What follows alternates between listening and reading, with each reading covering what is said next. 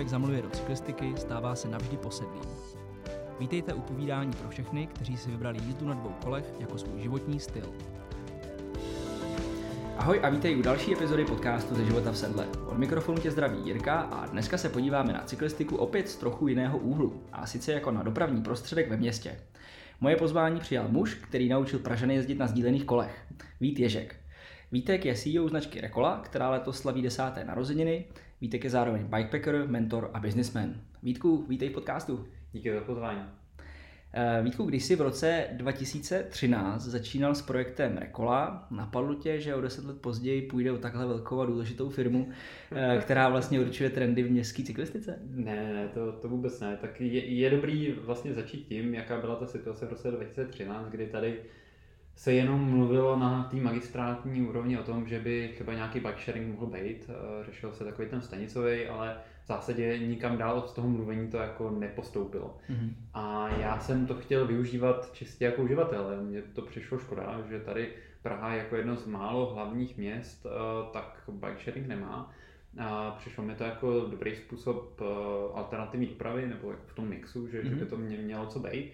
A je teda taky dobrý zmínit, že úplně na počátku téhle ideje, tak byli kluci na Sohdole, mm-hmm. který uh, měli projekt, který se jmenoval Kolo na růžovo. Mm-hmm. A oni úplně na začátku dělali to, že natřeli pár kol, to bylo 5-7 kol, na růžovo, jen tak je tam nechali na Sohdole a říkali si, no tak když si to někde počíte, někam to jako zase vrátíte, jo, bez žádných zámků a tak dále. No, tak to jim fungovalo dobře první dva dny, potom to někdo naházel ze stráně, si říkali, no tak možná by to chtělo nějak jako zabezpečit mm-hmm. a vzali číselníkové zámky a těma to vlastně jako by zamykali, ale ještě tam nebyla žádná IT mm-hmm. vrstva, to jenom na kartičce někde v cukrárně nebo kde si mm-hmm. mohl jako vyzvednout kartičku a tam bylo těch sedm kódů k těm sedmi kolům. Mm-hmm. Takže když si náhodou někde potkal kolo číslo dva, tak si věděl, že to má kód raz, dva, tři, někde se tak odemkl, pak si někam jel potom sudole, tam se zase zamknul. A v tenhle moment já jsem potkal ty kluky a říkal jsem si, to je výborný nápad, protože to jako vlastně ty nepotřebuješ moc peněz a jakože moc dohadování a je to vlastně o těch kolech, o těch samotných kolech. A myslel jsem, že jim jenom pomůžu v rámci toho IT, protože už v té době tak jsem vlastně podnikal a, a k tomu IT jsem měl blízko, tak jsem si říkal, no tak jako skrz to IT by to šlo naškálovat na celou Prahu, mm-hmm. tak s tím já vám pomůžu, ale jinak jako vlastně jsem myslel, že s tím budou dělat oni. A oni říkali, hele, na nás je to moc velký, ale budeme ti moc fandit, pokud to budeš chtít dostat jako ze Suchdola prostě do, mm-hmm. do, do Prahy. A já jsem si řekl vlastně proč ne, no, že opravdu bych to chtěl využívat a tak, tak to vlastně začalo mm-hmm. na září 2013, kdy jsme začali mít ty, ty první kola a vlastně ten, ten systém a postupně se, se to nabalovalo. Mm-hmm. Na začátku to opravdu byla neziskovka a vlastně moje naivní představa byla, že ty uživatele samotný tak budou opravovat ty závady, takže v té aplikaci si mohl nejenom nahlásit píchlý, eh, píchlou duši, ale mohl si ji vyřešit. Mm-hmm. Což a za to si byl nějak odměňovaný? Za to si byl odměňovaný tak, že si vlastně potom dostával nějaký jako kdyby volný měsíce, mm-hmm. kdy si jako neplatil to členství. Jasně. Jo, ale těch lidí, kteří to dělali, tak eh, na začátku skoro nikdo nebyl, takže tam jsme začali, nebo jsem zjistil, že hele, tak tady nám jako kola začínají stát. a, a, a vlastně se to trochu eh, Začali tam být lidi, kteří uh, se o to začali jakoby starat, pořád mm-hmm. jako dobrovolníci, ale už měli nějakou jako svoji oblast, takže někdo třeba řešil Davice. Mm-hmm. A byl to jako ten servisák na ty Davice, ale byl to čistě jako dobrovolnická věc, takže ale už tam byla nějaká jako kdyby zodpovědnost. Mm-hmm, jasně. No, mně se hrozně líbila ta původní myšlenka recyklace, rekola, vím, že asi i nějakou dobu to fungovalo, takže jste opravdu vlastně získávali kola, který jste vlastně upcyclovali, eh, nabarvili na růžová, používali, ale tam asi to dlouho nevydrželo, protože závadovost, eh, co byly ty příčiny, kdy jste vlastně museli tu flotilu úplně změnit? Fungovalo to docela dlouho, dokonce si nejsem jistý, jestli pořád ještě třeba v nějakých českých Budějovicích najdeš mhm. jednotky mm-hmm. takovýchhle uh, starých recyklovaných kol.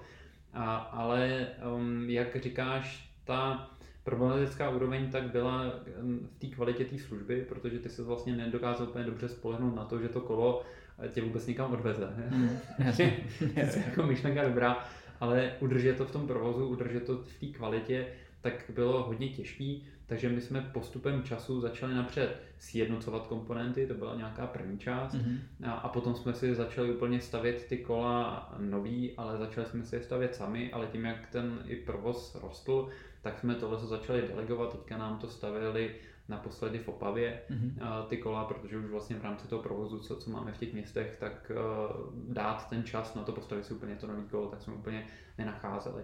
Mm-hmm. A, ale spolu s tím tak uh, rostla ta uživatelská báze. My teďka máme nějakých 475 tisíc, možná půl milionu, už teďka budeme mít těch uživatelů registrovaných, mm-hmm, takže opravdu ty, ty první roky jsme měli prostě stovky, Jasně. Eh, když jsme dosáhli tisíce uživatelů, tak to byla jako velká sláva, jako, mm-hmm. ta, takže od těchto z těch opravdu prvotních krůčků, tak už se to stalo, troufám si tvrdit, běžnou součástí života Pražanů a i ostatních, ostatních městech. A ještě když se podíváme na počet eh, kol na uživatele, kolik vlastně strojů je teďka k dispozici a můžeme říct si třeba v Praze a pak eh, ostatní města? V Praze teďka podle mě máme nějakých 11, 12, 13, něco mm-hmm. takového, mm-hmm. se to trošku mění podle toho, eh, jak zrovna jsou právě píchlí duše a tak dále, takže je tam, je tam na to nějaký, nějaký provoz a v těch ostatních městech dohromady to bude další tisícovka, mm-hmm. takže si myslím, že jsme něco nad 2000 kol, teďka ještě teda přidáváme další kola, a ještě teďka v září, zrovna teďka nám je jako dodělávají, mm-hmm. a, takže ještě, ještě, ještě něco přidáme, a, no a, a dál to, to vlastně vidíme mm-hmm. tak, že, že ještě budeme přidávat určitě v těch letech. To už je taky slušná flotila, to mě docela zajímá, jak probíhá udržba a mm, tam určitě taky musel dojít nějaký vývoj, že? to, že od dobrovolníků asi k profesionálním mechanikům. Jo, eh, jo, určitě tak. Eh, zároveň teda my jsme si trochu nacházeli, jak to dělat eh, efektivně, takže to, co třeba my děláme, že máme nějaké skupiny těch našich servismenů, část toho servisu, co se dá, tak snažíme se dělat na té ulici přímo. Mm-hmm. Takže to jsou právě ty drobné závady typu píchla duše, tak to je neefektivní to svážet, nebo z našeho pohledu to svážet na tu dílnu a, a tam to opravit a pak to zase vozit do toho města v každém městě tak máme takovouhle dílnu, mm-hmm. kde děláme ty, ty, ty servisy, um, ale hodně těch oprav, tak co se dá, tak prostě děláme na té ulici. Takže právě ať už je to o tom, že něco třeba detekujeme sami podle toho chování, mm-hmm. a něco nám i uživatele píšou, a, a na základě toho tak třeba i znefunkčíme to kolo, aby prostě si uživatel nebyl naštvaný, že si mm-hmm. ho mhm. vlastně půjčil, ale něco s ním bylo, tak se tam snažíme nějakým způsobem jako predikovat, co s tím vlastně jakoby je na základě toho fungování a co se dá, tak prostě opravíme na té ulici. Co se nedá, tak svážíme právě do té dílny a tam jsou ty velké servisy, které prostě dávají další dobu, nebo je tam potřeba mm-hmm. změnit tě, víc těch komponent, nebo je na to potřeba nějaký větší nářadí a tak Jasně, jasně. No a ty si říkal, že ta současná flotila kol se montuje v Opavě. Eh, předpokládám, že je to vlastně z komponentů, který se ale vyrábějí eh, pravděpodobně v Ázii. Po celém světě. No. Nebo po celém světě. Ehm, kde jste hledali inspiraci pro to, jak ta kola mají vypadat? Eh, nebo mm, vlastně jako, jaké byly tvoje požadavky na to, jak, jak by ten stroj měl být jako provozu schopný a pohodlný? Řešili jste třeba nějak jako, jo, prostě radili jste se s někým o tom, jaká by měla být ergonomie městského kola? Uh-huh. Tam je teda asi taky dobrý zmínit, že um, já jsem víc jakoby ten uživatel uh-huh. a že mhm. máme v týmu opravdu lidi, kteří uh, se tou cyklistikou, když to řeknu víc, jako zabývají uh-huh. a, a víc jezdí, takže já třeba sice jsem jezdil a možná se k tomu ještě dostaneme uh-huh. na nějaký dálkový cyklotrasy, ale bylo to čistě jako dovolena. A, takže dám tady na radu uh, zkušenějších uh, v tom uh, našem týmu. Ten můj pohled na to je, aby to bylo pohodlný. Mm-hmm. A zároveň teda jsme trošku možná neúplně standardní bike sharing v tom, že uh, máme možná trošku pohodlnější kola, ale třeba za to, že musíme trochu víc servisovat. Jo? Mm-hmm. Že, vlastně mm-hmm. radši jdeme tímhle tím směrem. Um, a nebo třeba za to, že se nám jich tolik nevyjde do dodávky, že třeba mm-hmm. je tam širší košík, než má třeba konkurence. A mhm. vlastně m, radši ten důraz dáváme na to, aby to bylo co nejpohodlnější pro toho uživatele, a aby měl co nejlepší zážitek, aby právě se mu do toho vešlo hodně těch věcí, a než do toho, abychom tady ušetřili každou korunu na tom provozu, protože si myslíme, a ty čísla nám to do jisté míry se myslím ukazují, že když ty uživatelé to budou mít prostě u nás pohodlnější, tak sama budou víc jezdit. Mm. Takže ta jednotková ekonomika my máme výrazně lepší, než, než co jí má konkurence mm. v Česku nebo i v zahraničí. Mm. Jo, to vnímám docela podobně. Já když přijdu na parkovací místo a mám možnost jet na růžovém kole, tak si ho radši vyberu, protože um, je jezdivější, víc jede vlastně, že se na tom cítím, jako že můžu i trošku do té zatáčky se jo, víc jo. prostě naklopit a je lehčí i vlastně. Jo. V případě, že člověk potřebuje, nevím, přenést kolo přes uh, nějaký obrubník nebo něco takového. Tak to byl záměr. Mm-hmm, jasně, super.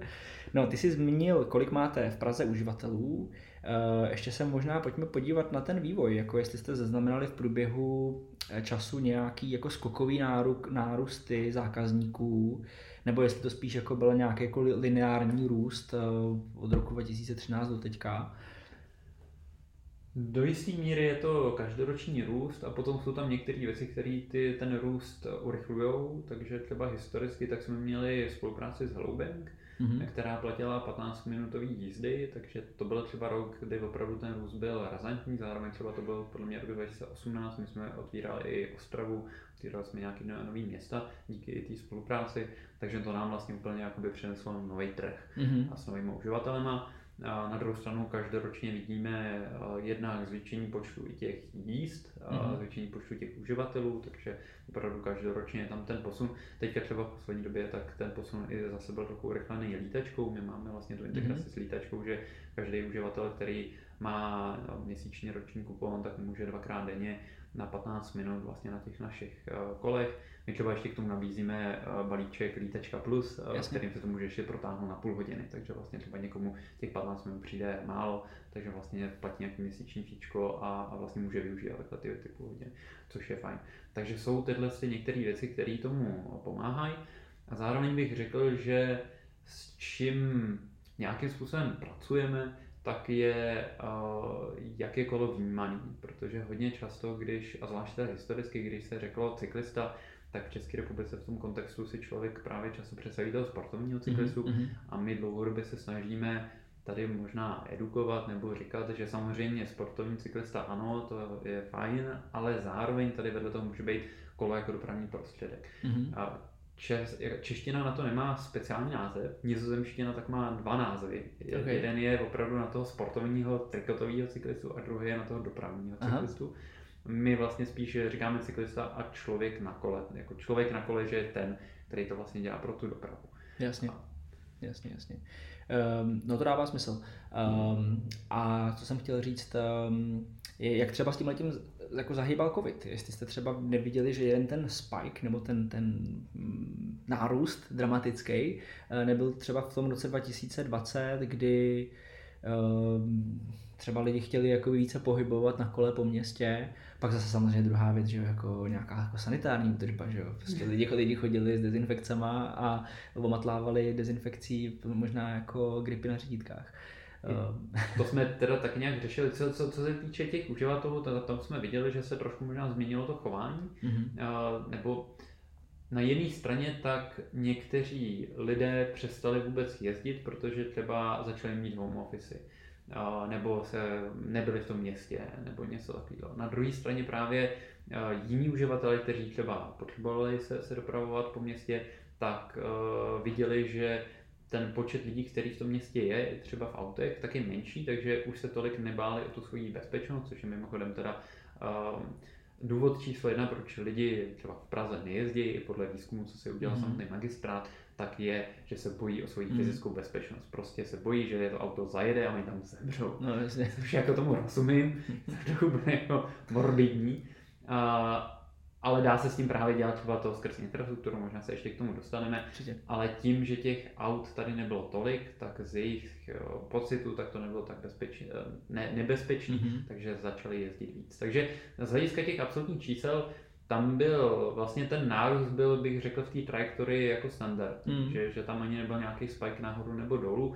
Trochu jsme ale viděli, že se to přeměnilo, že třeba byl pokles uh, ve mě, třeba v Olomouci, protože to bylo studentské město a vlastně ty studenti právě mm. to nejezdili, ale zároveň třeba byl trošku nárůst uh, třeba v Praze.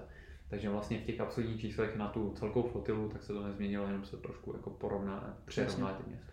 A dneska vlastně můžeme elektrokola vidět i na takových těch páteřních cyklostezkách, jakože um, když jdeš směr Klecany, tak vlastně můžeš na rekole dojet až poměrně dost daleko. Až vlastně k nějakému jako přívozu uh, hodně daleko za pražskou zoologickou. Uh, tak uh, to asi taky byl vývoj nějaké jako expanze těch posledních let, to znamená to kolo vlastně nabídnout i jako pro rekreaci, a možná i pro zahraniční nebo i jiný turisty, který prostě na tom kole si chtějí udělat výlet eh, jako z toho starého města, že jo? My teda máme 95% těch lokálů, nebo my to poznáme podle telefonní čísla, mm-hmm. takže Česko a Slovensko, protože jsme ještě v Bratislavě, takže Jasně. Česko a Slovensko před volbou, tak má 95% našich uživatelů, mm-hmm. takže v zásadě jsme hodně pro ty lokál, mm-hmm. lokální uživatele, byť samozřejmě my nepoznáme, jestli ten turista není z jiného města a nekoupil si českou simku, a, jasně. A, mhm. a, a, nebo přesně, jakože mm-hmm. může to být turista, který si koupil českou simku. Těžko to lze detekovat, ale jako domnívám se, že to hodně, hodně budou uh, vlastně lokální uživatel. A co se týče té tý, um, turistické nebo té tý, možná i trochu sportovnější, relaxačnější uh, tohoto use caseu, tak ten tam vidíme, vidíme to teda spíš ve statistikách ohledně dílky nebo doby té uh, výpučky, té jízdy, uh, protože přes všední den tak vidíme víc jízd, ale kratších mm-hmm. a i z hlediska toho, jak vlastně jsou po tom městě, a o víkendech tak vidíme méně jízd, ale mnohem delší. Takže mm-hmm. vlastně tam vidíme, že ty, ty lidi jedou až třeba na Karlštejn, my ne, nelimitujeme, kde to kolo eh, je možný s ním jezdit, eh, třeba z Bratislavy se jede do Rakouska, mm-hmm. ale i třeba s, viděli jsme, že v Praze, tak si to kolo někdo vzal ať už do vlaku nebo na auto, mm-hmm. odjel s ním opravdu až do hor, tam si pojezdil jako, a pak se zase mm-hmm. naložil, odvezl na zpátek. A my máme nějaký systém, který řeší to, že třeba aby ten uživatel si eh, nezapomněl to kolo zamknout, takže se díváme, eh, nebo nezapomněl vrátit, takže si díváme na ty dlouhé výpučky, díváme se, kdy ty kola jsou, tak jsme někdy překvapení, kdy ty mhm. kola jsou, tak třeba i píšeme, jako, že hele, jako, to fakt, fakt jako jedete, ale jo, jo, jo, je tady moc pěkně, pěkná příroda, my já se zase vrátím večer. Takže někdy nás se jako samozřejmě překvapuje, že ty kola takhle, takhle nacházíme, ale asi je to právě o tom i designu toho kola, že je možný na tom takhle mm-hmm jezdit i, i relaxačnějc a, a, a ty uživatelé to využívají. To mě připomíná jeden takový jako PR stunt, který se stal jako ve Spojených státech. Já jsem nějakou dobu žil eh, v New Yorku a používal jsem tamní City Bike, eh, což byl vlastně bike shareový systém, který sponzorovala dlouho banka jako City. Teďka myslím si, že to spadlo pod Lyft, eh, což je taková konkurence Uberu a kupuje se všechno vlastně rental call, koloběžek i vlastně objednávání taxiku přes jednu apku. No ale to jsem chtěl říct, uh, uh, před několika lety tam byl nějaký chlapík, který si vzal bike a přejel na něm prostě celý Spojený státy. Uh, jakože ten bike shareový systém neinformoval, že se to jako chystá udělat, ale oni z toho velmi jako chytře využili uh, v tom, jak prostě dál pracovali s touhletou case study. Tak mě zajímá, jestli třeba nemáte vy nějaký takový konkrétní příklad, že by prostě někdo vyrazil Praha-Bratislava a udělal z toho nějaký report, nebo co je takový tvůj jako nejbizarnější počin? Já to by potom věděli kolegové na Customer Care, protože Aha. ty to opravdu to Jasně. mají ten denní chleba, ale vím, že se jezdilo na ještě mm-hmm. a mhm. takovýhle nějaký jako, že, že věci, to, to, to je super. uživatelé na tom jako dokážou, po, pošlu vám fotku a pak my jsme třeba i měli uh, Liberci, uh, vlastně jsme, jsme nabízeli tu, tu službu, uh, takže tam to šlo zrovna jakoby hned, že jo, tam, mm-hmm. tam, tam to bylo úplně bez problémů. No a teďka vím, že třeba právě se řešilo to, to Rakousko, jestli vlastně můžou do, do Rakouska, tak mm-hmm. je to hnedka u té Bratislavy, takže těch díletů je tam opravdu celá řada. Jasně. Um, ty jsi vlastně začínal s rekolama, nebo vy jste začínali s rekolama ve chvíli, kdy městská mobilita v Praze byla úplně v plenkách. Postupem času na ten, ten trh vstupovali další hráči. Pocítil si nějak negativně působení konkurence, nebo naopak to trhu pomohlo a zvýšil se vlastně celkový počet uživatelů těch sdílených městských kol? Tam je těžko někdy odhadnout, co za ty jednotlivé složky uh, vidíme v těch číslech, mhm. protože třeba rozhodně nás hodně ovlivňuje počasí a teďka ty ho vlastně nedokážeš úplně srovnat jako meziročně, Jasně. protože někdy nevím, v květnu je zrovna pěkně sluníčko a další květen jakoby není. A teďka my ještě do toho děláme nějaké naše akce, jo? děláme nějaké výzvy nebo mm-hmm. nějaký marketingové věci a tak dále. A teďka jestli loňský květen byl skvělý, protože prostě bylo zrovna a te, teďka ještě, když půjdu do toho detailu, uh, my máme nějaký dopravní chování a vidíme nějaký dvě třeba špičky, takže ranní špička, odpolední špička. Odpolední špička je větší, protože lidi spíš jako ráno jsou ještě rozespalí a nemají na to čas, ale odpoledne, když jdou z práce, tak si to radši vlastně to kolo půjčej. A když třeba zrovna v ty špičky odpoledne bude pršet, tak to by stačí, aby pršelo de facto jenom pár hodin, mm. ale kdyby ti pršelo takhle za sebou těch blbých pár hodin, tak ti to udělá jako hrozně velký impact do těch čísel. Mm. Podobně na ty víkendy, že bude ti prostě pršet, já nevím, v sobotu odpoledne, udělá ti to velký impact a když ti takhle budou pršet tři víkendy, tak ti to vlastně ten měsíc jako hodně pocítíš v těch číslech. Takže odlišit, co se tam vlastně jakoby děje, tak je jako hodně složitý. Takže jako my můžeme jenom nějak jako predikovat a snažit se tomu porozumět na základě třeba toho, že si dám vedle toho dáme tu předpověď a nějak mm. se snažíme jako tomu porozumět. Takže to všechno, co tady budu ještě říkat, musíš brát touhle se optika toho se rezervu. Mě spíš Já... vlastně jako zajímá to, jestli to, jestli příchod vlastně těch dalších firm nějakým způsobem zlepšili uh, jako pohled na městskou mobilitu i třeba v učích města, jo? že třeba je teďka vaše vyjednávací pozice je silnější tím, že vás je víc. Um, nevím. No, um, jakže obecně v těch číslech jsme to a priori nepoznali mm-hmm. ani na jednu stranu, mm-hmm, takže uh, to je, to je jakoby jedna věc. Druhá věc je, že já si trochu to ti teda odejdu z té otázky. Myslím, že je tady velký problém jednak nějaká agresivita na ulici hmm. a myslím si, že to je agresivita, kterou si teda děláme sami a je, je to agresivita mezi těma jednotlivými skupinama. A mně přijde teda jako škoda, protože se snažíme nějakou naší retorikou a povídáním ji jako obrušovat. Takže nejsme militantní cyklisté, kteří říkají, že auto je úplně napitel a mm. měli by se všichni sešrotovat. A naopak říkáme, hele, každý ten druh té dopravy tak má nějaké svoje místo. Zároveň ale říkáme, že by role města měla být v tom, aby dávalo tu možnost, aby ten občan, ten měšťan měl možnost té mm. volby. A teďka si myslíme, že tu možnost nemá, protože prostě ta jeho obava je tak velká, že ta infrastruktura tam tak pokulhává, že prostě on nemůže udělat tu, tu volbu. Prostě ji nemá. Takže to je, to je jako kdyby jedna věc. Eh, která si myslím, že tam je a teďka se to možná trošku vyhrotilo eh, historicky koloběžkama, které jsou možná trošku jako vidět v tom veřejném prostoru. Zároveň bych řekl podle mého pozorování, že na začátku tady možná byly dost jako nešťastně ty koloběžky nějak uvedený na ten trh. Teďka si myslím v posledních pár měsících, ale skoro už letech, tak si myslím, že i ty týmy mají možná další možnosti, co historicky neměli možná víc i zodpovědnosti a, a, a svobody některé mm-hmm. věci nastavovat. Takže bych řekl, že teďka už je to o dost méně vyhrocený z hlediska toho provozu, než to historicky bylo, ale to už té veřejnosti se špatně jako kdyby vysvětluje. A ještě tam jako do toho eh, je, je nějaký další level a to je ta infrastruktura, nejenom teda ta oddělená třeba cyklostezky um, a vlastně oddělit mimo ty, ty auta, ale parkování. Mm-hmm. A vlastně teďka pořád v, třeba v Praze, ale v zásadě v dalších městech, tak chybí dostatek těch parkovacích míst, ať už na tu sdílenou mikromobilitu, anebo i na tu jako vlastněnou.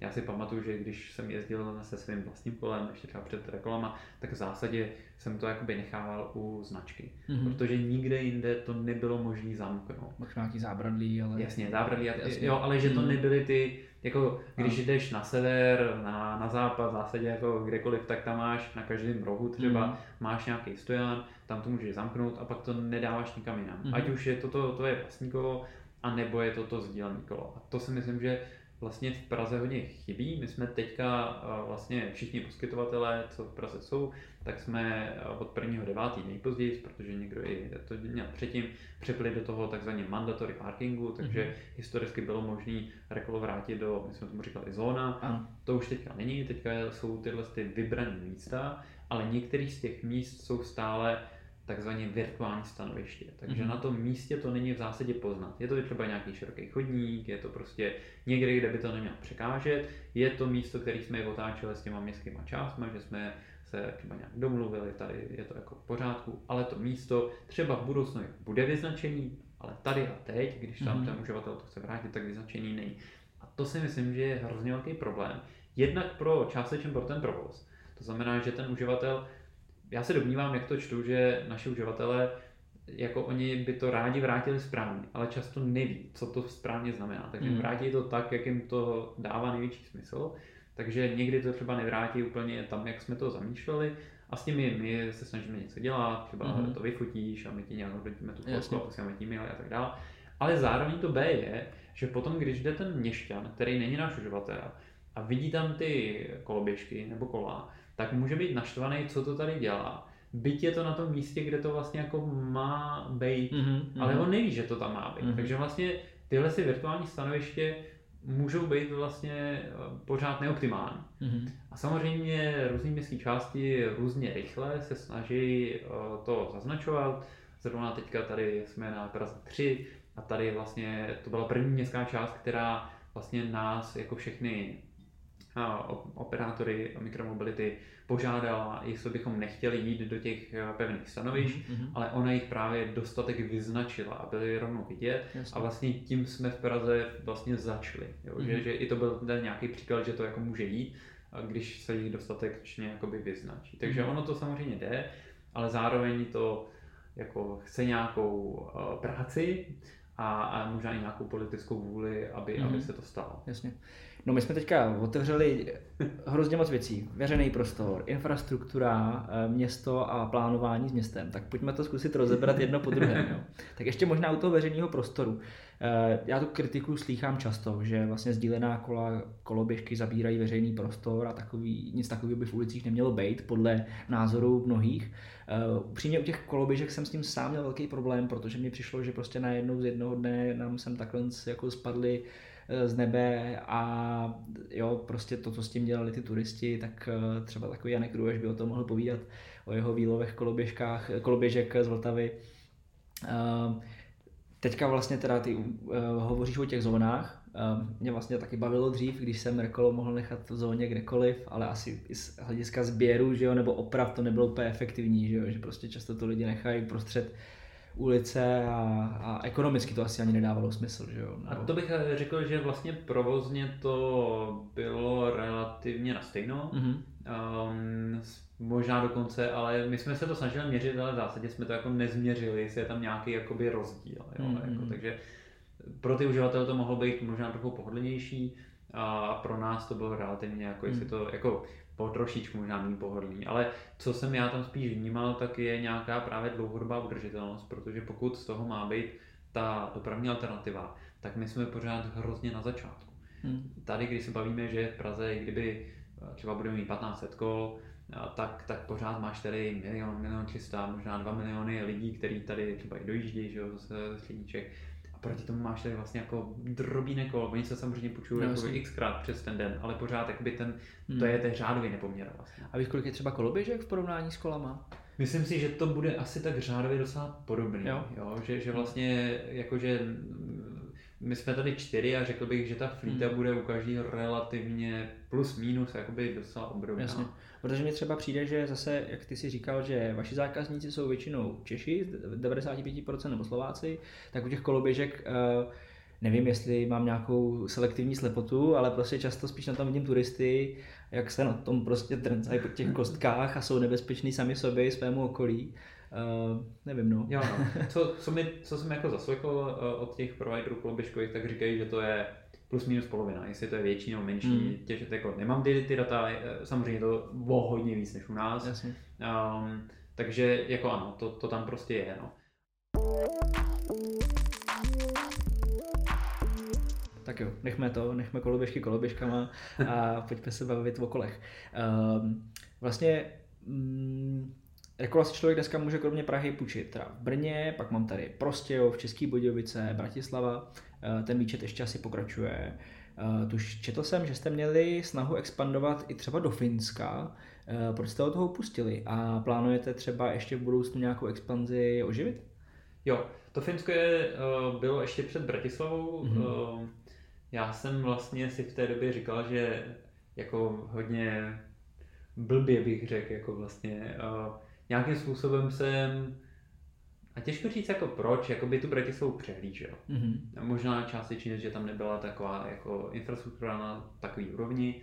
A tam je teďka velmi zajímavý změna, protože v Bratislavě už teďka druhý volební období, tak je primátor Matuš Valo, mm-hmm. což je architekt, ano. a ty věci, které tam dělá, jako potom si tady můžeme jenom nechat zdát. Mm-hmm. Třeba teďka, tak tam otevřeli čtyřproudovou silnici, kterou mají na nábřeží, de facto něco, jako bychom mohli říct tady Pražskou magistrálu, tak z nich dva pruhy jako udělali jako oddělenou cykloinfrastrukturu pro kola a nechali jenom ty dva pruhy pro mm-hmm. auta. Mm-hmm. a to udělali teďka během jako, já nevím, jestli to bylo 14 dnů, jako prostě, já jsem na to zíral za to, že no, mm-hmm. a říkal jsem si wow, jako. Zároveň je taky dobrý zmínit, že oni to mají trošku jednodušší v tom, že Praha má do jisté míry z mého pohledu prokletí, že máš městské části a magistrát a teďka vlastně ta domluva mezi nima, aby se něco stalo a vůbec ten proces je tady jako docela složitý.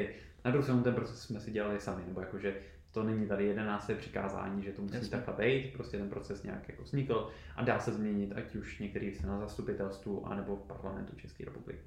Což jako je to, co podle mě i vidíme v těch um, městech, kde nám to, nebo mně by to přišlo jako zajímavější, kde ta infrastruktura je, tak opravdu ten proces třeba mnohdy změnili. Třeba v Oslu mm-hmm. změnili proces, že um, z toho například vyškrtali policajty, kterým do toho dávali vidle a, a, oni tam dělali to, to Vision Zero, že, že chtějí, aby se nikdo nezabil na, na, mm-hmm. na v dopravě na, uli, na ulici nebo ve městě. To se jim podařilo v roce 2019, ale vlastně jakože ten proces si proto museli nadizajnovat, aby to mm-hmm. vůbec fungovalo, aby mohli ty změny udělat. Teďka jsem ti úplně odešel z otázky. Jasně. A, co no, byla... ještě takhle. Já ti zapravdu dám v tom, že Bratislava mě osobně taky velmi překvapila. A možná, že jsme měli, možná my jako Češi, historicky tendenci prostě jako to podceňovat, ale já jsem tam teďka byl na jaře, s okolností, tento týden tam vyrážím znova a třeba i silniční organizovaná jako, jako cyklistika tam jako velmi dobře žije, nějaká klubovost tam je a já jsem se docela cítil bezpečně při pohybu po městě, což občas nemůžu říct úplně stejně tady, tady v Praze. No. Takže to tě jo, jo, vla, t- takže vlastně k té otázce.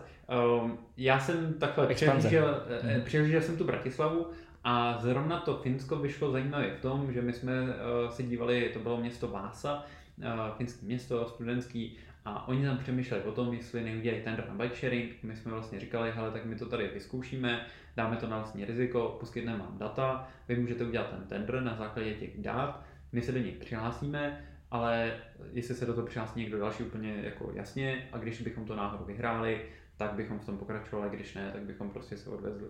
A, jako, vlastně oni řekli, jo, to je, to je fajn, Potom z nějakého důvodu nakonec ten tender nevyhlásili, mm-hmm. takže vlastně my už jsme tam jako na to vlastní riziko, to ekonomicky nedávalo, nedávalo smysl to dělat dlouhodobě, takže jsme se vlastně z té vásy stávali. Mm-hmm. Takže tohle to byl náš nějaký první um, jako vlaštovka té zahraniční expanze a vlastně podle mě, jestli to byl další rok nebo až ten další, tak jsme si právě říkali, hele, vlastně ta Bratislava není vůbec špatná, uh, nemusíme ji takhle, takhle přehlížet a opravdu se to ukázalo, že po Praze to je vlastně naše druhý nejsilnější město. Mm-hmm. Takže tam, tam vidíme a, a ty změny, které tam teďka vidíme, tak si myslím, že můžou i tu Prahu předsáhnout mm-hmm. v dohledné době, možná i v tomhle volebním období. Jasně.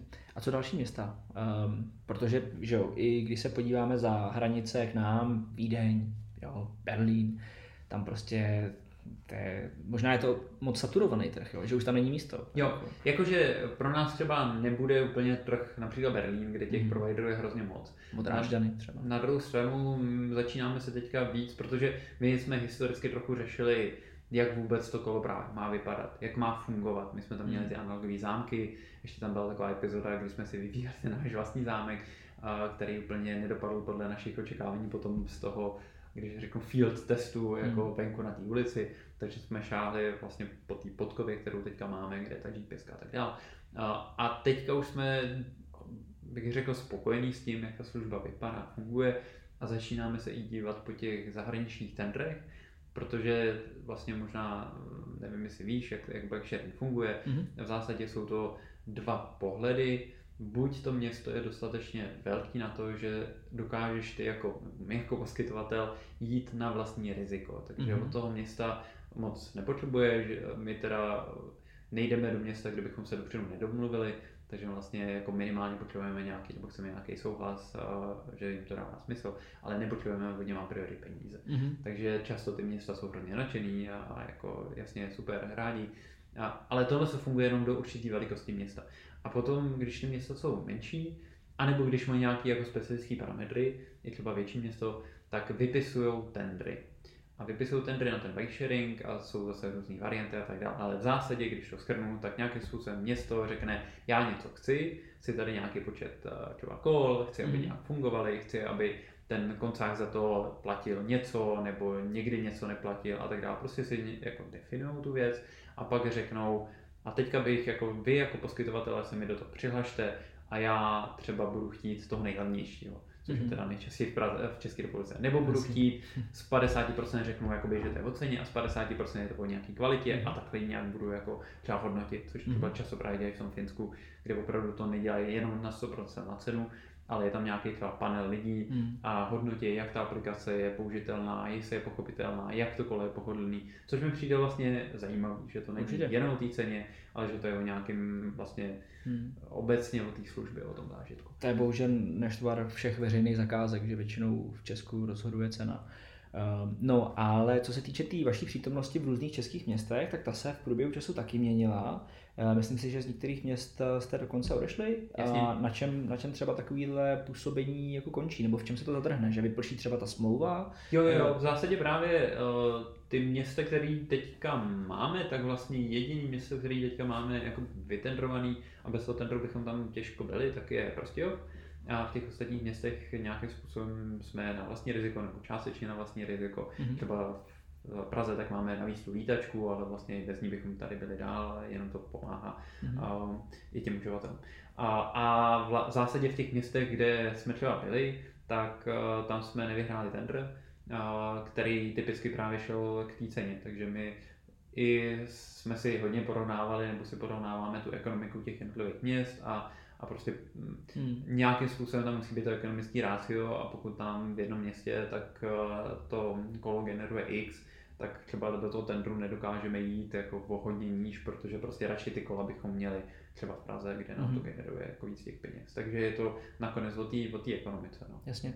Eh, když jsme ještě u té lítačky, tak to je za mě třeba super počin. Eh, je to iniciativa, která přišla od města nebo od poskytovatelů? Jako, že to bych řekl tak nějak bojí, jo? že se to zrovna jako protlo uh, ve správný čas na správné době. Uh, no. Uh-huh. A že jo, těch měst větších, kde jste, uh, máte třeba Ostravu, Ostrava tam je? Nebo... My tam nejsme, je tam uh, vlastně jo. konkurence, protože přesně tam Rozumím. zrovna ta Ostrava bylo něco, kde my jsme uvažovali, jestli bychom to i nezvládli na vlastní riziko, ale jít proti tomu, že je tam uh, vybraný nebo vytendrovaný a tím pádem dotovaný mm-hmm. jako jiný bike sharing, tak, tak se vlastně dělá jako těžko. Je to těžký. Takže vlastně mm. tam by to bylo o tom, kdyby třeba to město řeklo, hele, my to nebudeme tendrovat a kdo chce, tak tady může jezdit na to vlastně riziko, tak eh, je to potom na zvážení. Mm. Teďka jsem se nedíval dlouho na, na čísla, ale vlastně historicky třeba bychom do toho takhle šli, že, mm. že bychom tam jezdili na vlastně riziko. Já spíš důvod, proč jsem se ptal na Ostravu, je, že to je město, který vnímám jako město s dobrou veřejnou dopravou, že jestli třeba jedno z těch kritérium pro rozhodování je i to, že jdete do města, kde je tam potenciál integrovat to do té městské jako lítačky, protože předpokládám, že i v Praze asi to nějakým způsobem se promítlo do čísel, že jako čím, když, že najednou vám třeba díky tomu zrostl počet, počet klientů do jisté míry vzrostl, trošku je to pro nás možná složitější v tom, že teďka jsou víc závislí možná třeba na počasí, nebo mm-hmm. víš, jako, že mm-hmm. je, je teďka opravdu jako hrozně moc lidí, kteří mají tu možnost, to, co jsme rádi. Jasně. A zároveň, když je krásně, tak vlastně všichni jezdí a když třeba není tak pěkně, tak, tak vlastně jakoby to jádro, který tam vždycky je, který ti třeba každý den na tom jezdí, tak uh, vlastně, že jich tam není tolik, nebo jak to mm. říct, jako, ne, nebo, nebo, nebo tolik nezrostly. Jasně. Jako, že ty, ty, který jsou prostě každý. Což na druhou stranu je asi mm, jako dobrý ukazatel, nebo jak to říct, jakože z hlediska té služby nebo z hlediska toho, co to plní pro ty uživatele, tak to vlastně je opravdu ten doplněk do toho každodenního provozu a zrovna když padají trakaře, tak prostě Jasně. nepoužiješ kolo, což jako dává smysl. Takže hmm. jenom my musíme nějak řešit možná větší výkyvy ekonomice a musíme to mít dobře napočítaný, ale z hlediska, když to řeknu sebe jako měšťana, nebo toho, co to tady nějak jakoby vnímá, tak bych řekl, že to je zdravý a jsem za to rád. Mm-hmm, jasně. Um, jak vlastně těžký to bylo dojednat, eh, protože vím, že i ta podoba té služby pro uživatele se měnila. Na začátku tuším, že byly čtyři jízdy denně a to dokonce 30 minut. Uh, teďka... To podle mě bylo 15 minut i snad. A nebo, nebo i 15? Ale byly 4, 4 A dneska jsou dvě, dvě. napříč všema poskytovateli. Ano. Um, a to byla jejich iniciativa, jako snížit to kvůli finančním nákladům. Jo, jo. Asi... Zároveň teda i oni, protože tam teda uh, nějaký základní data se přidávají uh, jako na jejich uh, servery, mm-hmm. uh, s čím ten uživatel jako souhlasí a vidí, což je v zásadě prostě kde se začíná, kde se končí. Uh, tak, takže vlastně oni ty data měli a tam těch uživatelů, který to vlastně využívalo, tak nebylo tolik, ale zároveň ti to prodlouží ten budget, takže ty vlastně mm. trošku jako možná demokratizuješ, nebo jak to říct, mm. že mhm. vlastně jakoby vezmeš ty outliers a vlastně řekneš, že ale většina lidí tak jim stačí ty dvě, takže vlastně díky tomu, ale my ten budget jako můžeme nabídnout více uživatelům, když to řekneme na větší dobu. Takže tam si myslím, že byl ten mm. kalkul. Uh, no. Jasně, a to je nějaká podoba, s kterou uh, asi můžeme počítat, že tady prostě nějakou dobu ještě bude. Jo, ten tender je teďka podle mě že jo, protože jsou to veřejné peníze, tak je tam hmm. nějaký tender. Ten tender má nějakou maximální eh, hodnotu, která byla vytendrovaná, což je podle mě 48 milionů. A, a bylo to asi na 4 roky, něco takového, takže ještě další dva, tři roky si myslím, že to tady bude a mm. pak je otázka, co se s tím stane. To bude asi na politické reprezentaci Jasně. a na tom, jak eh, to bude vnímat, že to bylo úspěšné. Mm. Jasně. Tak jenom abych to schrnul, eh, kdybych já třeba chtěl jako dostat eh, Rekola do mýho rodného města, kterým je Varnsdorf, který má 15 000 obyvatel, tak eh, co pro to můžu udělat? No jediný prostě čísla, jako že by jste vy do toho šli sami, anebo že by město vypsalo prostě tender. Jo, ale hele, jakože takhle malé město, tak do toho sami bohužel nepůjdeme. To je jasný. Takže je to o tom, že ty můžeš jako říct, nebo posluchači můžou říct svýmu starostovi, primátorovi, když už tam ten bike sharing není, že by bylo fajn, aby tam ten bike sharing byl, to město vypíše tender a my se do něj přihlásíme a buď ho vyhrajeme nebo ho nevyhrajeme. Mm, Ale kde, jako, tak tam posluchač dostane konkurenci, no, tak pořád to je kolo, na kterém se dá nějakým způsobem jezdit. Jasně, jasně.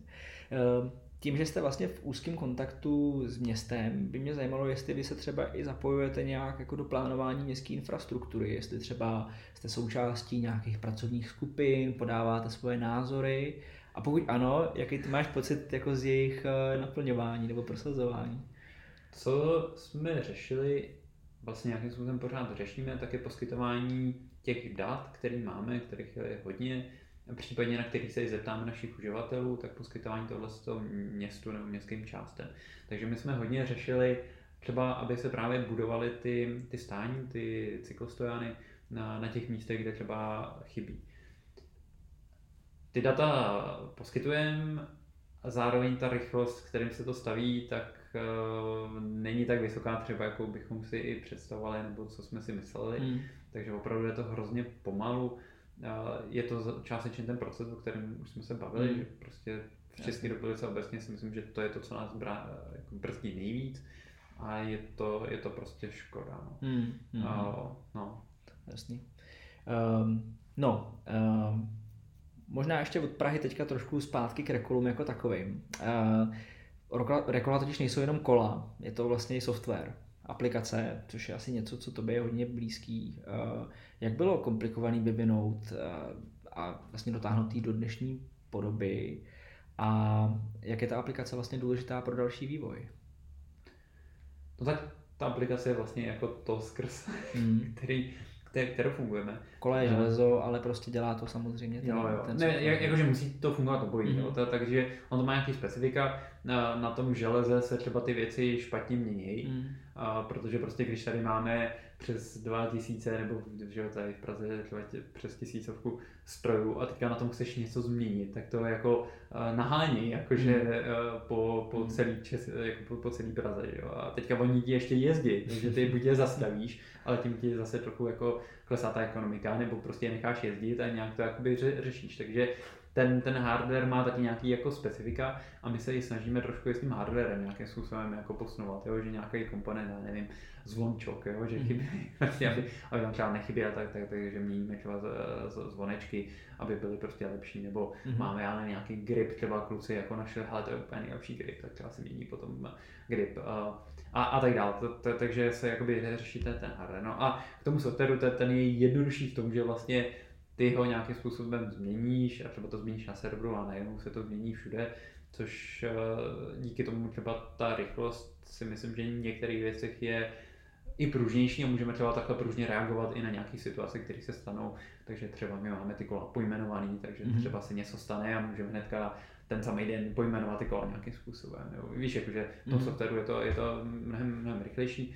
No a, a co se týče toho vývoje, tak, tak vlastně bych řekl, že je to desetiletý. Jakože, mm-hmm. a, a my jsme teda tu aplikaci podle mě úplně na začátku měli nějaký prototyp, který jsme vlastně přepsali, ale už možná od toho, i když možná část opravdu od toho roku 2013 je tam jako pořád, jo, mm-hmm. že je to stavěný na nějakých frameworkcích, takže ty se aktualizují pod tím, ale de facto nějaký ten repozitář, tak je podle mě od toho roku 2013 mm-hmm. a pořád se na tom jakoby staví dál a, a snažíme se to tak nějak jako budovat tam, kde nám to uh, jako třeba nevyhovuje, ať už z hlediska uživatelského, protože to si myslím, že je výhoda, že to sami používáme. Mm-hmm. Jo, že, že t, si půjčím kolo a hele, tady zrovna mi něco úplně jako chybí, nebo tady prostě třeba vidím, že někdo na ulici s tím zápasí. Jo? Mm-hmm. Nebo t, takže jako dokážeme těma drobnýma změnama si myslím to vylepšovat a to je trošku možná to, co i nakonec ten uživatel jako ocení, protože třeba uh, není ztracený. Jo? Mm-hmm. Že ta, tam je taková ta věc, že pro nás třeba už hrozně moc věcí je očividných, protože prostě v tom žijeme mm-hmm. a je úplně pro nás jasný, jak to funguje, ale pořád je tady hrozně moc lidí, kteří třeba ani uh, možná o nás slyšeli, ale pořád nás nepoužívají a tím pádem vysvětlit jim, ideálně vlastně jim to ani nevysvětlovat, ale mm. jakože mít to tak nastavený, že to použijou a je to tak očividný, že to vlastně celý funguje, tak, tak to je vlastně nějaká jako challenge. Um, a třeba právě, my jsme že historicky měli ty číselníkové zámky, které byly hodně těžké na to vysvětlení třeba toho, že se ti nemění ten kód mm-hmm. počasí jízdy. Jo? A, a zároveň to byly spoustu nějakých mechanik, jako kdy něco jsme automaticky detekovali a, a tak dále. Tak dále. A teďka s těma elektrozměnskýma těma smart lockama, mm-hmm. tak je to mnohem jednodušší, protože prostě ty si to půjčíš, my ti něco řekneme, jako hele, jak se třeba kam to máš vrátit, ty řekneš jasný, rozumím, a to kolo se ti odemkne. Mm-hmm. Takže jako nemusíš Jasně. řešit jako nějaký kód a nějaký To určitě posun. Ještě když jsme u té aplikace, proč třeba vlastně u vás ještě požadujete zaměření kola, fotografií? Jakože když tam je ten zámek automaticky, jo. asi, asi má hmm. nějakou GPS. -ku. Jasně, má GPS. My máme teda tu možnost, že si to uživatel může zapnout to vrácení zamknutím. Aha. Takže uh, ta možnost tam je. To jsem nenašel akorát. je tam nastavení. Jasně, mrknu. Na, na některých trzích dokonce zkoušíme, že to třeba rovnou těm uživatelům, těm prvou uživatelům zapínáme mm-hmm. uh, a řešíme, jestli jako to má, nebo co to znamená v tom provozu. Mm-hmm. Ta fotka má výhodu toho, že právě ji potom dokážeme zhodnotit a dokážeme ti třeba jako poučit tě, že jsi to nevrátil tam, kde Jasně. by to bylo jako dobrý. Což právě v Praze, zrovna třeba dneska jsme se o tom bavili uh, ve větším týmu a ještě je to nějaká jakoby práce. V Praze vnímáme, že ten problém právě je, že to není nakreslení, takže mm. je to pro nás trošku jako oříšek, ale například v Bratislavě, kde ty, mm, ty místa jsou hodně často a možná už jsou všechny zakreslené na, na, jako v tom veřejném prostoru, tak je se mnohem jednodušší pro nás vlastně to nasazuje všem, protože přesně je to jako očividný, že, že to tady to místo je, tak to tak mm-hmm. můžu vrátit, když to není, tak možná bude na druhé straně ulice, protože prostě jako tam není koncept těch nějakých virtuálních stanovišť, kde by jenom byly v aplikaci. Mm-hmm. Takže pak to můžeš vrátit, my ti pošleme jenom pušku, že to je vrácený a tak dále. A zároveň třeba my umožňujeme taky to, že se můžeš pořád jako pozdržet nebo jako by pokračovat v té jízdě, že jenom si potřebuješ někam odskočit, tak jako vždycky ať to všichni zamknou a mm-hmm. pak si to můžou odemknout, protože když to není zamčený, tak na to může někdo jiný odjet a to no, se občas prostě jako i, i, i stalo. Mm-hmm, no. Jasně. Eh, ještě jedna otázka na Prahu mě zajímá. Eh, hodně lidí zastává takový radikální názor, že do Prahy kola nepatří, protože je kopcovitá a že se tady na tom kole do kopce vlastně jezdit nedá, jako, jako drážíš podobné hlasy. No a se jenom podívat do, do Osla třeba, mm. to je mnohem kopcovitější a mnohem víc těch lidí na tom kole tam jezdí a to i řeší ten um, druhý argument, který by potom zazněl a to je, že je tady zima, jo? Mm. takže vlastně no tam, tam třeba ten bike sharing teda nasazuje zimní pneumatiky, protože tam reálně prostě, mm. nevím, čtyři nebo kolik měsíců je tam jako fakt jako hodně sněhu, mm. protože to Oslo je přece jenom poněkud eh, severně a není to problém. Mm. A ta kopcovitost bych řekl, že tam je mnohem větší. Já bych řekl, že Praha má terasy spíš než teda kopce, mm. to znamená, mm. je tady nějaká ta Davidská nebo letenská terasa, že jo, potom třeba nějaký pankrás mm. a, a tak dále. A teďka jako, že ty buď můžeš si po těch terasách a vlastně je to po rovině. Mm-hmm. A nebo samozřejmě můžeš jako jet z jedné terasy na tu druhou terasu a tam už to nějaký kopec je, ale ty taky můžeš třeba v té kombinaci s tím MHDčkem, tak využít to MHDčko, takže ty prostě jezdíš v nasedneš mm-hmm. na metro, to tě odveze někam, nevím, na Pakrás, nebo a tam zase můžeš třeba jezdit na, na tom kole. Mm-hmm. Takže to není ten problém. Ten mhm. problém mm-hmm. je celistvá oddělená infrastruktura, protože jako to je, to je, to je další věc, že jo když někdo řekne, no a tak tady je nějaký jako třeba pruh nebo něco, jo, no ale tak to je jako kdyby eh, ta, ta celistvost tady opravdu v té Praze jako naprosto chybí. To je, kdyby mm-hmm. D1 tak nebyla na Vysočině, jo, a prostě mm-hmm. tam by byla, možná by tam nebyla žádná jako cesta, možná by tam byla polněčka a pak bychom se divili, že prostě nákladňáky tam neprojedou a třeba se to vozí letecky. Mm-hmm. Jakože, no jasně, že jo, protože tam se nedá projet. No, jako, jasně, jasně. A to ti stačí jenom pár vlastně metrů. Jakože když tam není, když je tam nějaký úzký hrdlo, kde prostě neprojedeš, tak ty zvolíš jiný typ mm-hmm. toho dopravního prostředku nebo jinou trasu. Mm-hmm. A to tady prostě není. Mm-hmm. Já to si geograficky a topograficky moc hezky popsal, moje geografické srdce eh, jako, eh, plesá, protože já to vidím stejně. Ale přesto se ti ještě zeptal na jednu věc, ohledně těch kopců. Jo. Já třeba bydlím na Floře, eh, kde je to každý, rá, každý ráno doslova jako boj o život a o smrt, o tom, kdo prostě získá to poslední jako kolo, který tam je.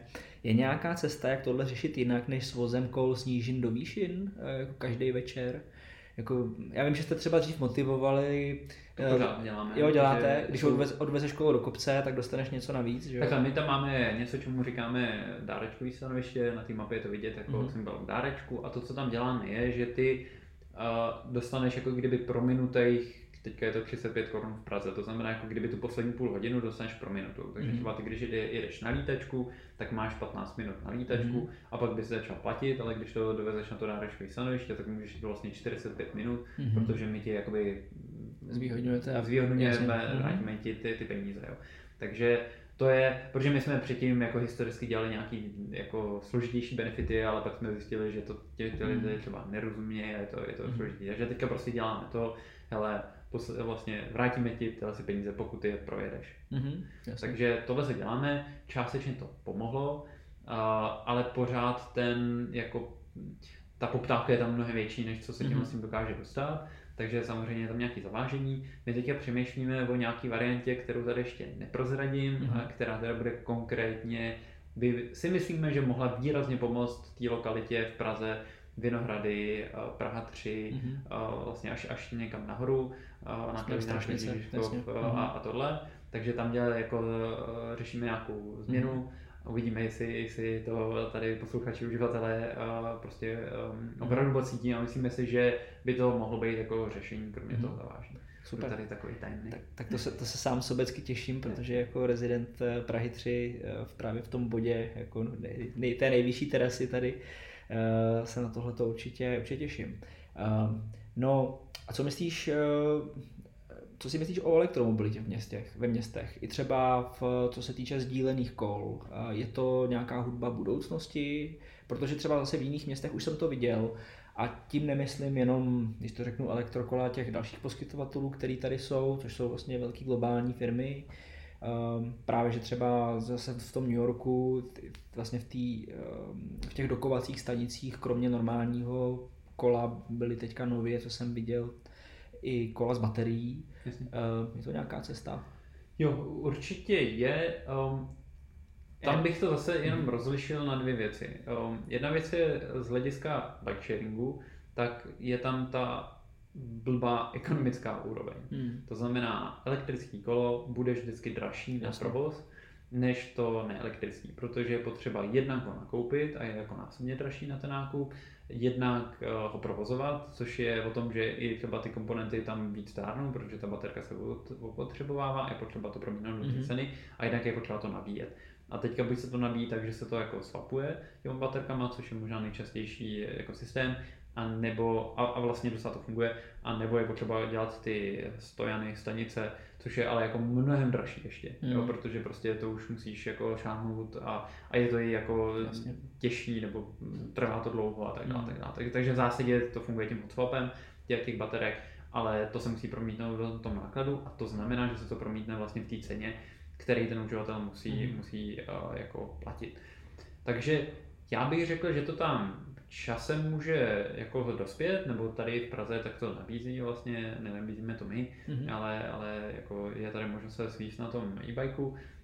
Zároveň bych řekl, že pořád je ještě hodně moc potenciálu na tom neelektrickým, mm. to znamená třeba tady a teď pro nás, tak zatím spíš máme to, že se chceme narůst v tom neelektrickým a tam investovat, když to řeknu, ten náš kapitál Jasně. a to, co jsou prostě vědouživatele, tak my vracíme zase do těch kol, než si řekneme, hele, to už je jakoby pokrytý a, a vlastně máme ty možnosti do toho lesu jít. To je ta jedna rovina. Ta druhá rovina je ve vlastněných těch kolech. A mm-hmm. tam bych řekl, že je opravdu obrovský potenciál, protože to, pokud někdo má problém s kopcem, tak elektromobilita to naprosto jako sproští a už to není žádný problém. A ještě je tam jedna věc a to jsou cargo elektrokola. Mm-hmm.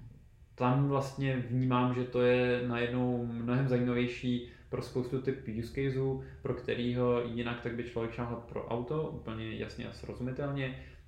A, ale třeba teďka jsem byl hodně na severu, máme v Helsinkách a tam opravdu na jako hmm. denodenní úrovni vidíš, jak v tom kargokole prostě je rodina, má tam dvě, někdy čtyři děti v kargokole, hmm. nebo třeba je tam, já nevím, manželka, pes a prostě hmm. jako pán to tam jako veze, jo. A, a takovéhle kombinace tam, tam je úplně nabij, jakože to, to potkáš jako stovky takových lidí, jenom co někam jedeš. To je úplně mm. prostě běžný, úplně normální. A ono je to právě, že jo, je to skladnější pro to město, je to rychlejší pro to město, je to jako víc nimble. A Praze tady na to ještě možná právě chybí ta infrastruktura, byť už jako začínají být nějaký první vlaštovky, začínají to používat eh, třeba firmy mm-hmm. na, na dopravu, protože jim si Jasně. to napočítali, že jim to dává smysl. Last mile delivery prostě. Jsou tady nějaký ty cargo depa, tak, mm-hmm. takže jakoby vidíme tam v tom, když to řeknu B2B segmentu, kde my vůbec nejsme, ale vidíme tam, že eh, se tohle se začíná víc prosazovat, takže do těch jakoby cargo e-bikeů bych řekl, že, že to může být relativně jakoby zajímavý, protože to je zase úplně jako nový segment. Mm-hmm. mm-hmm. No a co myslíš, že je ten hlavní spouštěč pro to, aby se tady ta tranzice, kterou můžeme pozorovat v Německu, v Beneluxu, na v severských zemích, stala i u nás? Protože teďka vlastně jako vidíme, že mě to trochu přijde jako kulturní válka mezi cyklisty a automobilisty, jo, a do toho prostě, že město s věcma, jak se tady všechny věci dějou jako rychle nebo spíš pomalu. Uh, jo, že vlastně, kdo může být ten spouštěč? Je to vlastně, má to jít ze spoda, to znamená, čím víc cyklistů v ulicích, tím víc ta situace vlastně bude uh, jako zřejmá, že se něco musí stát a, a je město ten uh, regulátor, který prostě musí říct tak a teďka jako na Prahu jedna se nevyjede jinak než s povolenkou a jenom auta do určitý tonáže, pokud nemá speciální výjimku a tak dále a tak dále. Kdo to má vlastně řídit? Je to jo. politika nebo? Na konci dne tak je to o tý... Je to vlastně o tom pocitu bezpečí hmm. a, a to je ovlivněný podle mě to infrastrukturou a to jde za tím městem. Hmm. A teďka je jenom jako otázka, ono to je slepice vejce, jakoby co je teda dřív, hmm. jo? protože samozřejmě to, co vidíme, ty relativně rychlé tranzice, to znamená třeba to je ta otázka Paříže, jo, kde tam, tam teda je ještě druhá věc a to je, že mají šestiletý volební období a ta primátorka říkala ještě, že tak, protože prvních pět let jsme to měli úplně rozbombardovaný a naštěstí ten poslední rok jsme to stihli Jasně. a ty lidi si to zažili, jaký to je. Byli s tím spokojení a zvolili nás znova. Mhm. Takže tady, když je čtyřletý a ještě s tím procesem, který máme, tak je to poněkud jako složitý. Takže to si myslím, že je jedna věc. Já na jednu stranu jako by ten ko, jako komentáře automobilistů chápu, jo, protože když jim řekněme nejezděte autem bez toho, aniž bychom jim dali bezpečnou alternativu, tak je jasný, že No, prostě jasně. nikdo nebude chtít. Jo. eh, Já si myslím, že opravdu ten největší problém, který vnímám, tak je jako ta společnost. Hmm. Ve smyslu právě té agrese na té silnici a tom, že a teďka právě otázka je, jako proč to tak je. Já nejsem tady sociolog. Jasně. Uh, jestli je to kvůli tomu, že je auto statusový, symbol a tím pádem vlastně je to nějaká součást těch lidí a ty, nebo oni to vnímají, že jim šaháš na, jako na ně samotný Mhm, mhm. a, a proto tam je nějaká agrese. Samozřejmě i ta agrese je skrz uh, cyklisty, který prostě se chovají špatně, Hmm. stejně jako jsou lidi v autech, kteří se chovají špatně. Bez Takže. Hmm. tam, tam si myslím, že si to do značné míry děláme sami v tom, jak jako jsme spolu na té silnici, ale vlastně tam nějaká jako válka každý den. Mhm. Takže když dojde k nějakému jako umírnění těchto těch věcí, což můžou dělat posluchači každý den, můžeš to dělat ty, můžu to dělat Mhm. já, já se o to trochu snažím, že jenom nějakým úsměvem, víš, jako dojde k nějaký situaci a místo toho, abych jako vybublal, tak prostě jako mávnu nad tím rukou nebo se usměju, ta druhá strana se spíš omluví. Když Mhm. mm-hmm. jakoby vidí, že já vlastně nejsem ten agresivní, tak jako většinou Mhm. máme takový ten mirroring, že jako, jako lidi. Jo. Takže jako buď můžeš přesně do toho nastoupit, jako ježmar, co si to jen dovolujete, prostě, Mhm. já tady mám právo, a ona, ne, já tady mám Mhm. právo, že jo, a teďka budeme v té agresi, jo? nebo jakože, a do, jakože jasně, tak pojďte, že jo, a on, Mhm. ne, ne, vy pojďte, Mhm. jako. Takže jako těma s těma drobnýma interakcema, tak si myslím, že se k tomu jako můžeme trošku jako přiblížit Mhm. možná, ale a, a to může možná trochu jako změnit tu společenskou binách. Mhm. No. Jasně, jasně. Ale nakonec, nakonec to prostě bude o tom, nebo buď se teda může stát, že tady bude tolik těch cyklistů, nebo spíš tolik lidí dopravující se na kole a bude to tak normální, že vlastně um, je otázka, jestli ten úplně finální stav tak je vlastně ta, ta oddělená infrastruktura, protože ty taky můžeš jít dosílit toho, že tam máš tak málo aut a máš vlastně tak malý, protože ten, ten problém té bezpečnosti většinou je ten rozdíl mezi těma rychlostmi. Mhm. No kodem teda, jak to, jestli jsem to dobře četl, mají v Nizozemsku, je, že podle zákona ty pokud máš prostě silnici, kde uh, máš třeba víc než 30 km, myslím, že nebo 50, tak ty musíš udělat tu oddělenou. To Mhm. mm-hmm. prostě jinak ji nepostavíš, jinak ji jako neotevřeš. Takže když máš právě třeba 30 km, tak tam můžeš mít ten smíšený provoz, nebo oni tam mají ty Fahrrad, uh, Mhm. mm-hmm. se ne, to je v Německu, ale jakože ma- mají prostě do té infrastruktury hodně jako z hlediska toho zákona a, a, té legislativy jako šáhly Mhm. a, a ty možnosti jsou, jsou tam krásný. Uh, long story short, tady třeba na Karlíně vlastně je, že jsou menší ty rychlosti a je to tam vlastně jako společně a není to ideální, protože právě třeba nějaká agresivita a tak dále, Hmm. ale vlastně řekl bych, že to je mnohem lepší, než prostě když se tam přesně necítíš bezpečně. To je, jak to podle mě poznáš, že to je jakoby fajn, tak je, že se ty nebudeš bát buď tam dát svoje děti, Mhm. anebo své prarodiče. Přesně tak. V ten moment vlastně, jako když ty máš klid mysli, tak je jako dobrá ta infrastruktura, ale o mnoha i Hmm. infra, jakoby tě, těch cyklistických infrastrukturách, která, které v Praze jsou, tak eh, vlastně bych se třeba bál tam Hmm. poslat své Jasně.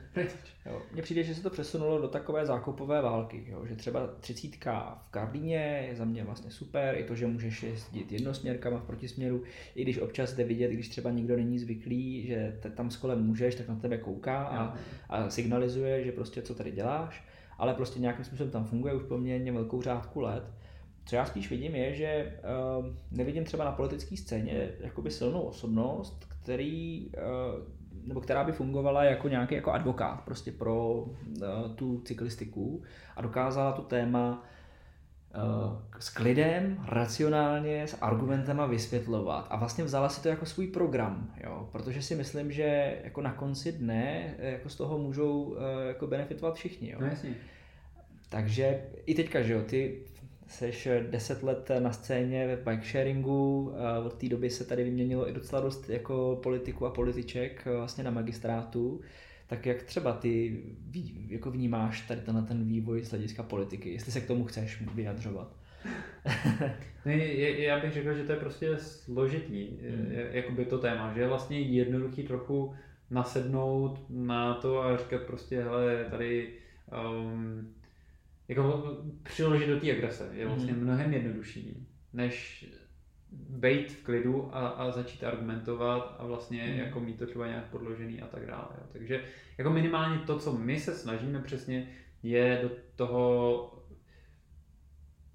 do toho mediálního prostoru, tak jako nebejt v rámci té agrese a, a třeba i jako dávat tam tu linku toho, že já teďka mám řidičák a vlastně uh, přesně to není o tom jako zakázat ty auta, ale možná nějakým způsobem udělat, že i ten člověk v autě si může uvědomit, hele, já bych měl být rád za tu oddělenou infrastrukturu, protože budu méně čekat v koloně, protože prostě pár lidí přede mnou, který by jinak byli, tak teďka pojedou na tom kole, takže díky tomu prostě projedu dřív tou křižovatkou, mm. protože tam prostě nebudu v tom autě.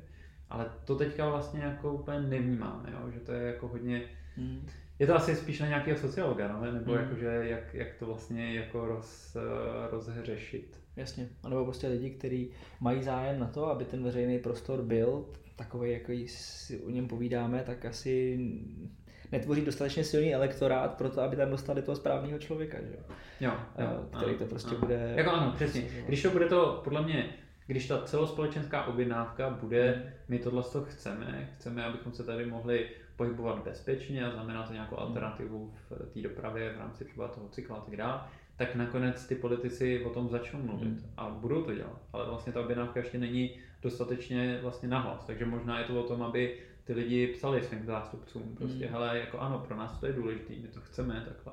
Jo, tak můžu napsat na radního pro dopravu té dané hmm. městní části, můžu napsat pro radního pro dopravu na magistrátu.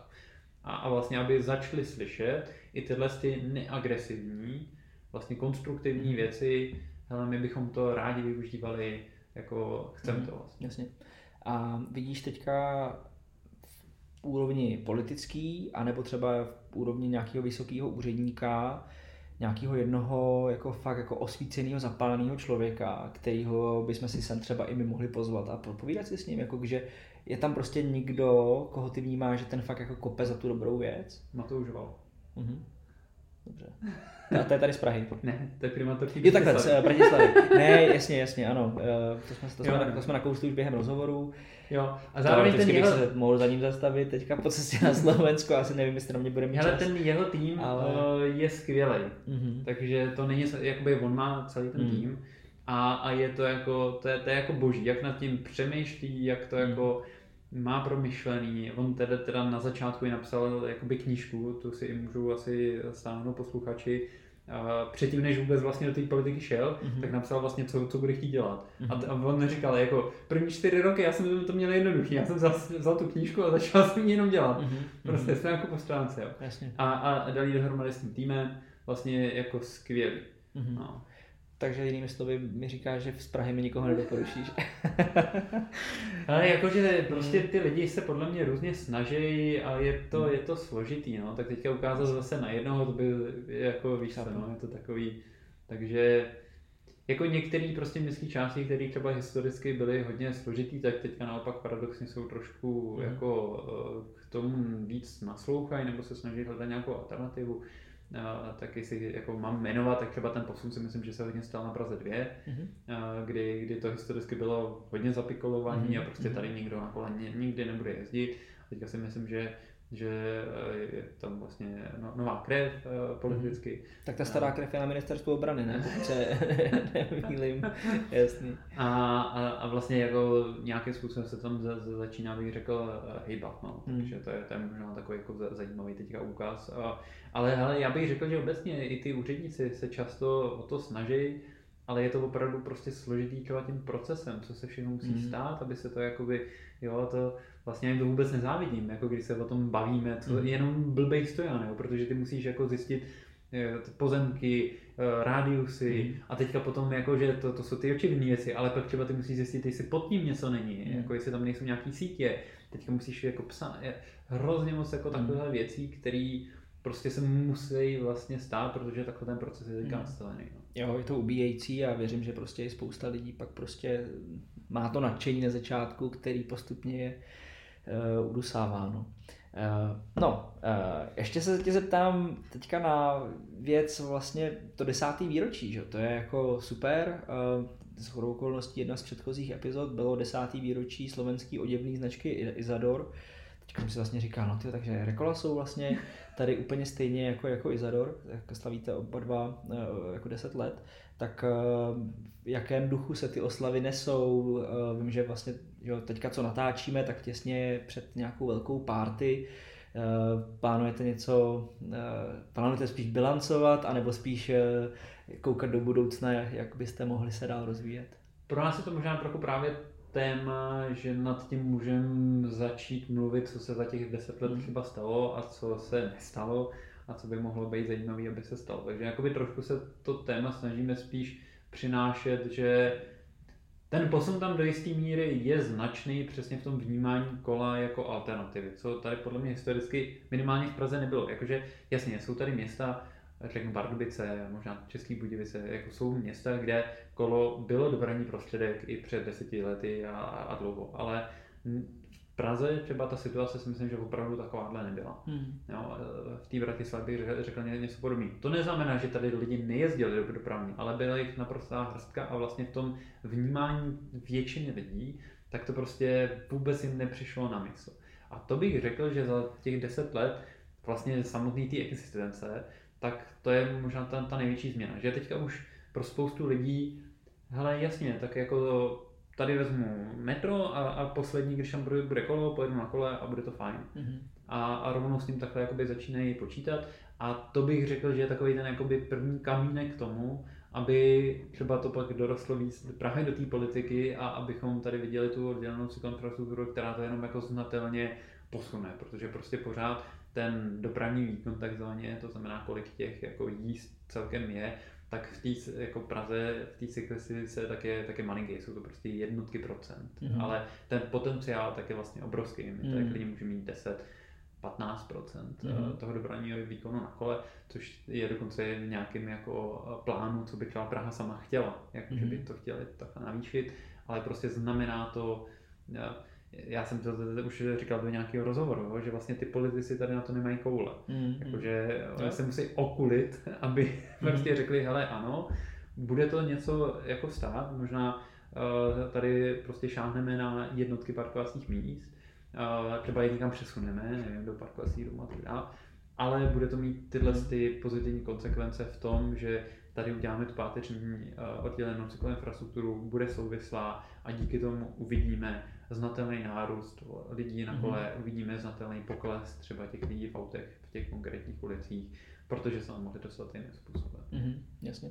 To se ostatně teďka probírá i v ostatních uh, sférách společensko-ekonomického dění a to, že Češi jsou mistři v psaní strategií, máme prostě nejlepší strategické dokumenty, ale v čem absolutně selháváme je jejich exekuce, že jo, vykonávání, protože prostě samozřejmě papír snese všechno, že jo, ale pak šuplíku toho bude hrozně moc.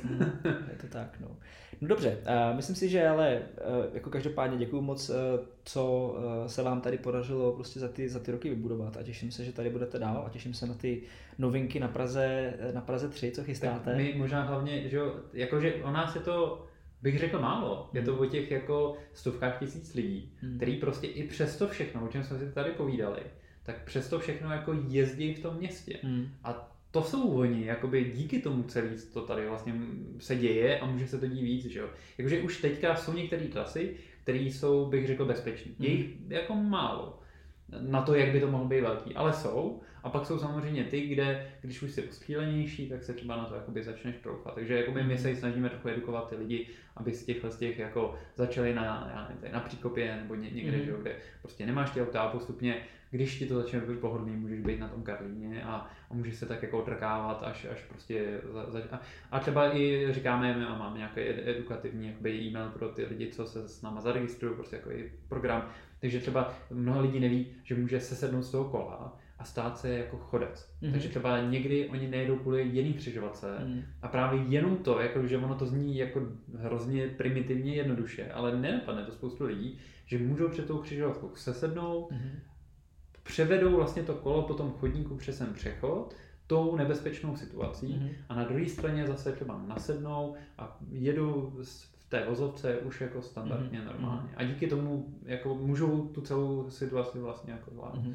Takže to jsou vlastně ty díky kterým, jednak tady my vůbec existujeme, ale jednak eh, jako ta infrastruktura třeba nakonec se, se změní, protože Mhm. prostě se to stane přesně běžnou součástí toho života.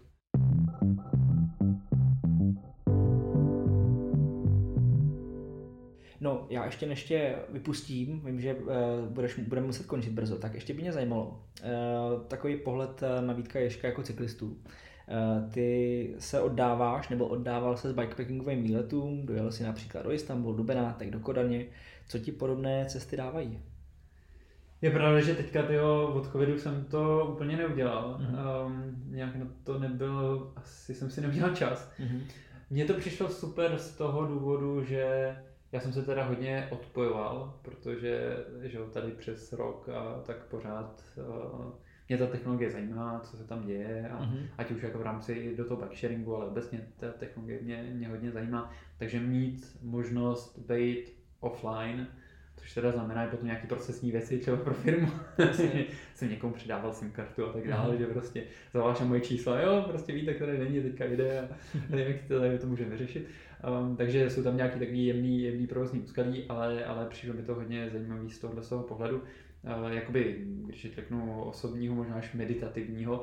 A zároveň teda pro mě to kolo je taková jako ideální rychlost, bych řekl, pro to poznávání té krajiny. Mhm. Protože ať už když člověk jede autem, myslím jako dálkově, tak jasně můžeš se někde zastavit, ale vlastně jakože máš to takový fast forward, jako Mhm. mm-hmm. mezi těma místama. Když jdeš pěšky, zase super, ale vlastně jako neujdeš to tolik, pokud Mhm. nejsi prostě tady Zibura, nebo jakože Jasně. jsou, jsou některý lidi. A to kolo pro mě, tak já jsem prostě nejel jako kdo ví co. Jo. Máme kolegu, který přijel z Brna eh, do, do Helsinek na kole Mhm. prostě, jo, za, za týden ani ne. Mhm. Prostě. Jasně. Takže jako nějak se to dá, ale já jsem jel jako kolem 100 km denně, Mhm. a což eh, pro asi ne vaše posluchače, pro někoho se to může zdát hodně na druhou stranu, když na to máš celý den, tak my jsme to vůbec nejeli jako na krek. To bylo úplně Mhm. jako, jsme jako vstali, že dáš si snídaní, odjedeš pár kilometrů, dáš si kafíčko, odjedeš pár kilometrů, Mhm. dáš si obídek, jako, Jasně. zase pár kilometrů někde se vykoupeš, jo, a, a tak nějak do toho dne ti to úplně jako samo vplyne, aniž Mhm. bys jako jakkoliv to musel počítat. Mhm. A často teda jsme měli sebou uh, jako všechny věci na spaní, takže jsme ani nemuseli řešit, vlastně, že to bylo hrozně klidný. Mhm. Prostě Jo. teďka zrovna tady se nám chce, no tak tady chvíli jsme, teďka se nám chce tady, no tak tam pojedeme, jo. A, takže bylo to víc jako tady je nějaký směr, tady je směr jako Paříž a tady je směr prostě Istanbul, tam jsme ani neměli moc nějaký mapy, tam, nebo Mhm. jakože nějakou moc jsme říkali, pojedeme podle vody a někdy to krosne. a tak jsme to jako zá- zásadně udělali. Takže to bylo hodně, hodně o tom jako poznávání té Evropy. Mhm, jasně. A, e, takže jezdíš spíš e, se spacím systémem, takže takzvaně unsupported, jakože si prostě roz, e, rozděláš spacák, stan a když to řeknu kola, teda brašny na kolech, spíš takový ty O, o líby prostě. jo, boční brašny Jo, prostě jo, s jo. nosičem, No, jasně, takový ten jasně. prostě klasický cestovatelský, Jo, jo. touringový prostě setup. Jo, jo. Jasně. No a jinak já jsem trochu minimalista, i teďka třeba já- jakože hodně cestuju v tom letošním roce, jsem v Praze moc eh, nebyl jako eh, dnů, takže eh, tak nějak po, po Evropě a prostě všude cestuju tady s tím, s tím batohem, no, takže mhm. co se tak vejde, je to možná jemně nad limit příručního zavazadla, ale jako pořád nějak v no- normě do nízkonákladovky, Jasně. tak vlastně co člověk potřebuje, no, tak jako vlastně je to nějaké oblečení, ale v tom často je a občas se to někde přemáchne. A víš, jako, že vlastně Mhm, uh, za stolik toho, mhm, eh, Jasně. když nemáš děti a, a, a tak dále, Mhm. tak, tak není jakoby úplně nutný. Takže i, i na té cestě, no, tak jakože jedeš, nejedli jsme v zimě, takže prostě něco tam máš, ale Mhm. prostě tak si to přimáchneš, no. Jasně.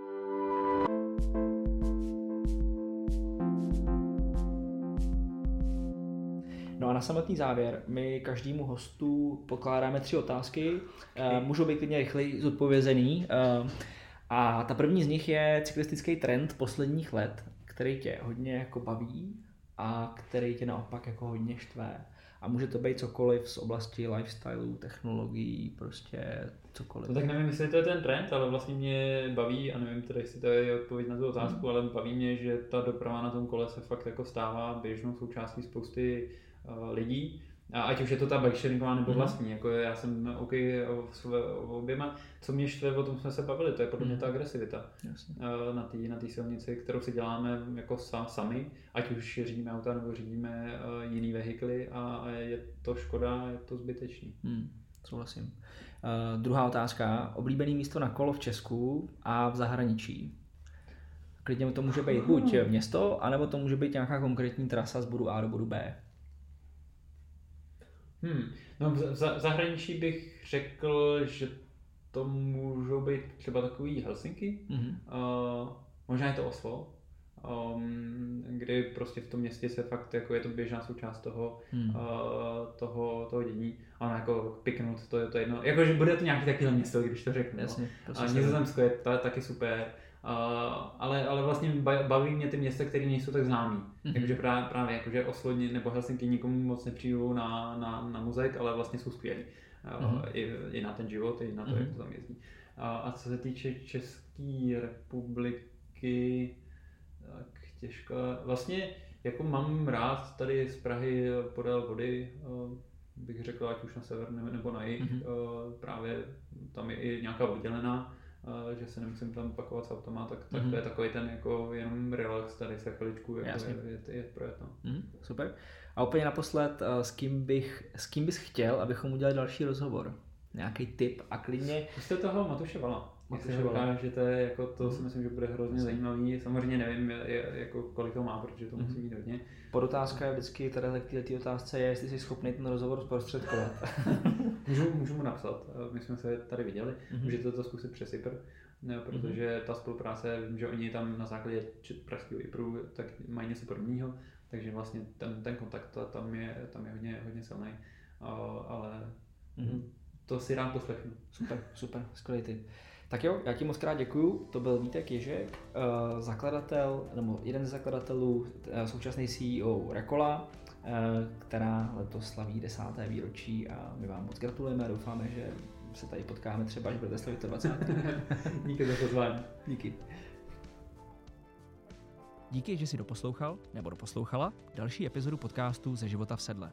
Budeme rádi, když nás ohodnotíš v tvojí oblíbený podcastový aplikaci. Jsme taky rádi za každý komentář a zpětnou vazbu, které dostáváme na Instagramu i Facebooku.